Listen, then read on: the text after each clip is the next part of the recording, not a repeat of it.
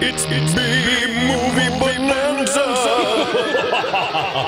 How you doing, everybody? It is Scotch from Jack FM. And Bob Harris here from the Mighty 790 KFGO. And we've got another round of B Movie Bonanza for you. Uh, Bob turned me on to a new streaming app that Watch I was able it able how to. you say that. What's that? that I was able to add to my Roku box that is uh, called The Film Detective. And, uh, you know, I was, I was a little wary. I, I went on there expected just to find a lot of old, creaky movies from the 1920s. And I was so delighted to find that there was that, plus just, a, I mean, a wealth of cult movies and black exploitation movies and uh, like old drive-in fare. I mean, there's a lot of really fun stuff on it. And some uh, interesting uh, original stuff from the Film Detective as well on there, introing some uh, really great classic films. So we were joined right now from the Film Detective himself, uh, Mr. Phil Hopkins, and we want to welcome you to Fargo, sir. Thank you for joining us. Thanks for having me, and I hope you guys are uh, all safe and sound and holding up uh, the best you can during these uh, difficult times. Well, we don't have our masks on right now, but we will have them on later. We're far enough apart. So with uh, you know a lot of people cutting the cord these days and not uh, relying on subscribing to some satellite service or something like that, we're always looking for new options. And it was really fun to to run across this and see that, especially coming up on Father's Day, you've got all sorts of great promos that are going to be launching on the uh, Film Detective app. And maybe you want to tell us a little bit about that. Yeah, sure. So what we're doing right now uh, for summer, actually, is we're starting off with our annual uh, drive-in classics, and I think today, because of what's going on in the world, we're going to see a resurgence of enthusiasm for drive-in movie theaters. So we're going to be starting in June. We'll be going back to the drive-ins on our app as well as our live linear channel.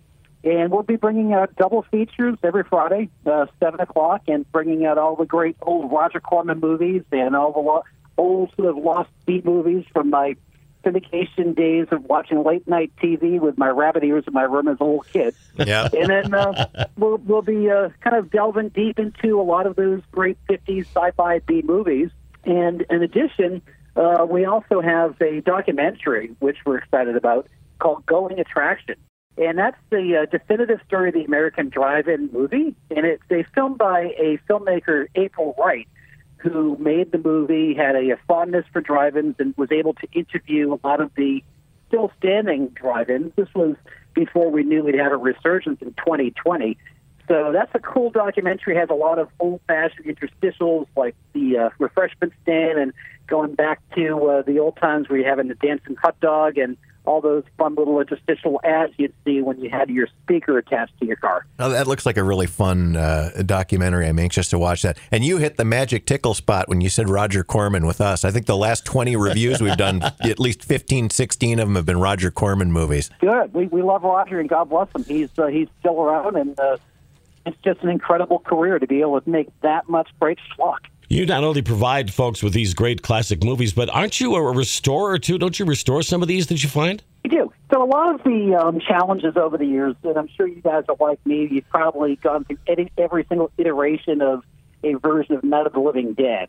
So back in the day when you had to go to your local video store and find, you know, kind of a VHS copy, if you weren't savvy enough to have your own 16 millimeter backyard home movie theater, you'd go to various places that had different versions of all these movies that were kicking around and with the advent of HD became a new challenge for people to raise the bar with the quality.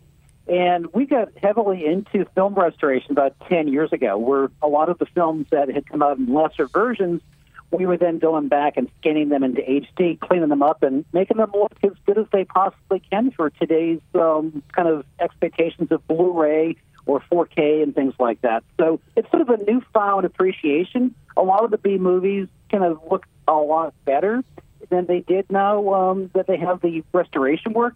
So it's really amazing with the new set of eyes on a new looking print how much more appreciation one has for these old B movies. This is pretty cool because Scotch, my partner here, uh, he has outdoor shows at his place. I live out in the country, so a lot of times we'll watch old horror movies on the side of our garage with the with the big projector. It's nothing like watching a horror movie by campfire, you know. Yeah, what do you sell at your theater? What's that? What do you sell? well, you know what? I usually give the popcorn away free, so I'm not I'm not making any money on that venture. I'm not obviously not too bright.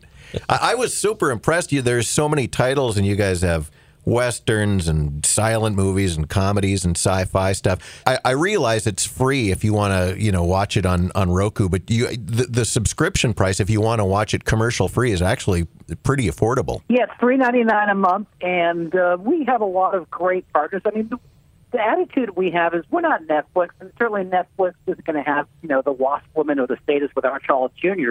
So we kind of filled the void where a lot of the collectors of home video who still want to stream things kind of have a destination for that.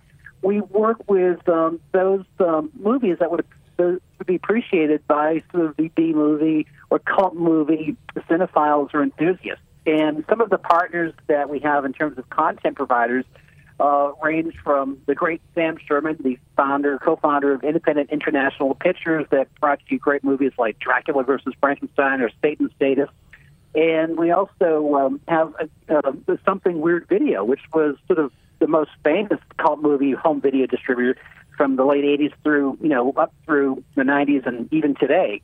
And we've partnered up with libraries like that delve deep not only into our library, but some of our friends that we just love their collections. So it's, it's a deep dive when you get into this type of stuff. Now, I understand too, you've got a pretty good rotation, right? I mean, we got some right now, but you may have some uh, re- refresh the library coming up in about a month or so, right? We refresh every month. So we're not going to have a static uh, platform. Every month, we have new themes, we have new kind of celebrations, and we usually add between 30 and 50 new titles a month. So really, you know, we we treat it as sort of a uh, a programmatic kind of um, cycle where we're not just leaving the same crap up every month. I noticed you mentioned uh, Mike Vraney is uh, something weird. I, I, was really excited when I stumbled across Teenage Strangler the other night, and I called up Bob and I said, "I'm watching Teenage Strangler. You got to watch this."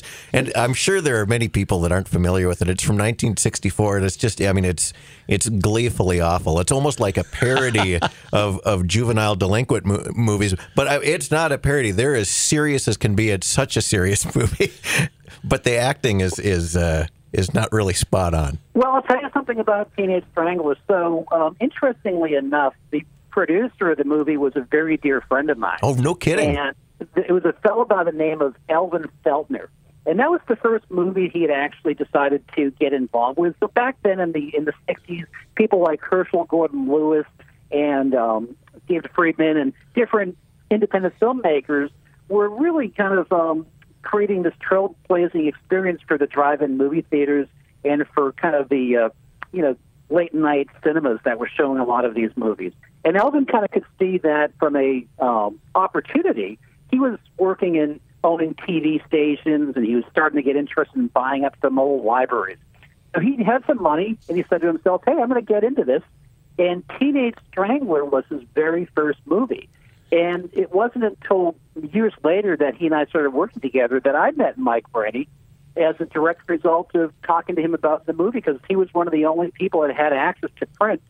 And Elvin hadn't seen it in probably 35, 40 years. So that was a great way to kind of meet Mike and talk about the movie and then eventually get Elvin uh, involved with other movie, which he made on his own about 20 years later, called Carnival Magic, which was recently riffed on the uh, new reboot of Mystery Science Theater.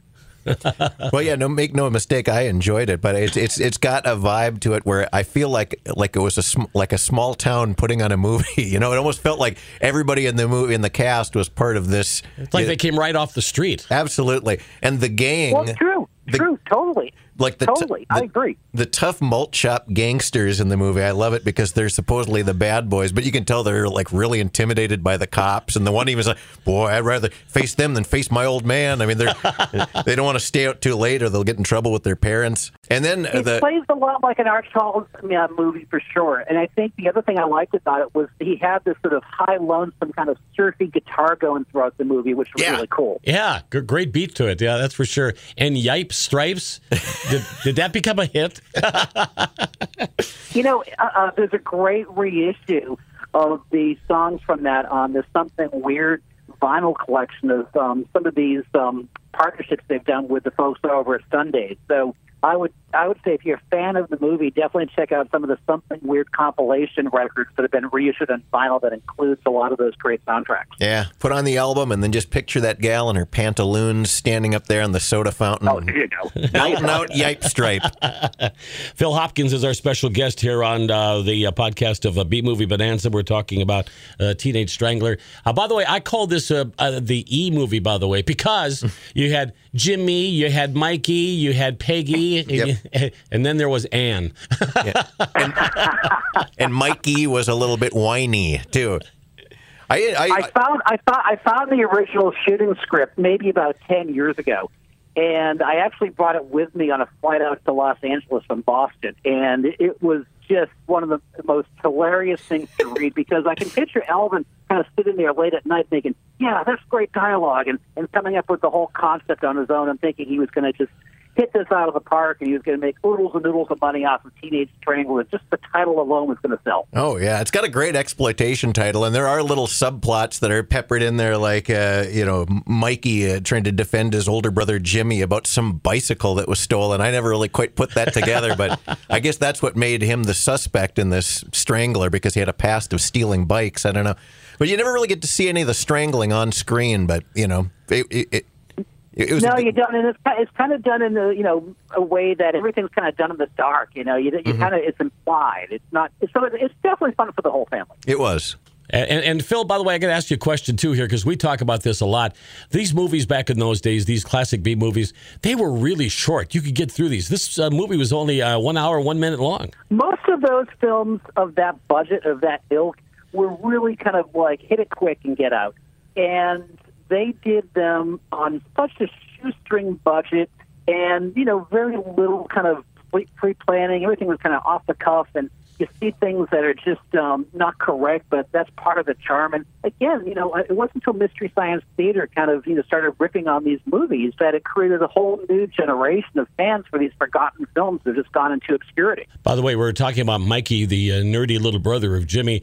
I didn't realize this, but I looked him up, and and he actually has a best of Mikey on YouTube. Oh, does he? Yeah, there's the best of Mikey from uh, Teenage Strangler. So uh, he's he's not the only one that's uh, Well- been, that. Uh, I mean, we're not the only one that's noticed it. For my money, he was the shining point of the movie. I think he stood out, especially the actiony sequ- uh, final sequence where he gets knocked off his bike with the car that's going maybe 10, 15 miles an hour. you know, didn't seem too threatening. But I did. I enjoyed it a great deal. Good to hear. Hopefully, it'll be shown at uh, theaters uh, all over the country this summer. Well, I look forward. We should uh, talk with you again sometime. I would really enjoy it. And if people want to add uh, the Film Detective to their Roku box, they just what look for t- uh, TFD or the Film Detective online. Yeah, so um, you can just type in the Film Detective. We're on all major platforms, so if you have Roku, that's great. If you have Amazon Fire TV, you can go there. You can actually also go to the iOS, so you can watch it on your telephone or Android device. And if you don't like to download apps or anything like that, just go to our website, thefilmdetective.tv. You can stream everything for free on our website. All right, Phil. Before we let you go, we always do this. Uh, I, Bob Harris, will be giving two thumbs up for this movie. It is so bad, I actually think it's good. What do you think, Scotch? I'm giving it three thumbs up, Three thumbs up. just to be weird. And and Phil, we want your thumbs, up or down. Oh, everything's pointing to the sky for my dear friend Elvin, who uh, I hope to God he's up there smiling. Phil Hopkins, the film detective, our special guest here on the uh, B Movie Bonanza podcast. Here, Phil, thank you so much for joining us. I really appreciate it. My pleasure. Have a great summer. That's it for another edition of B Movie Bonanza. I'm Scott from Jack FM. And I'm Bob Harris from the Mighty 790 KFGO.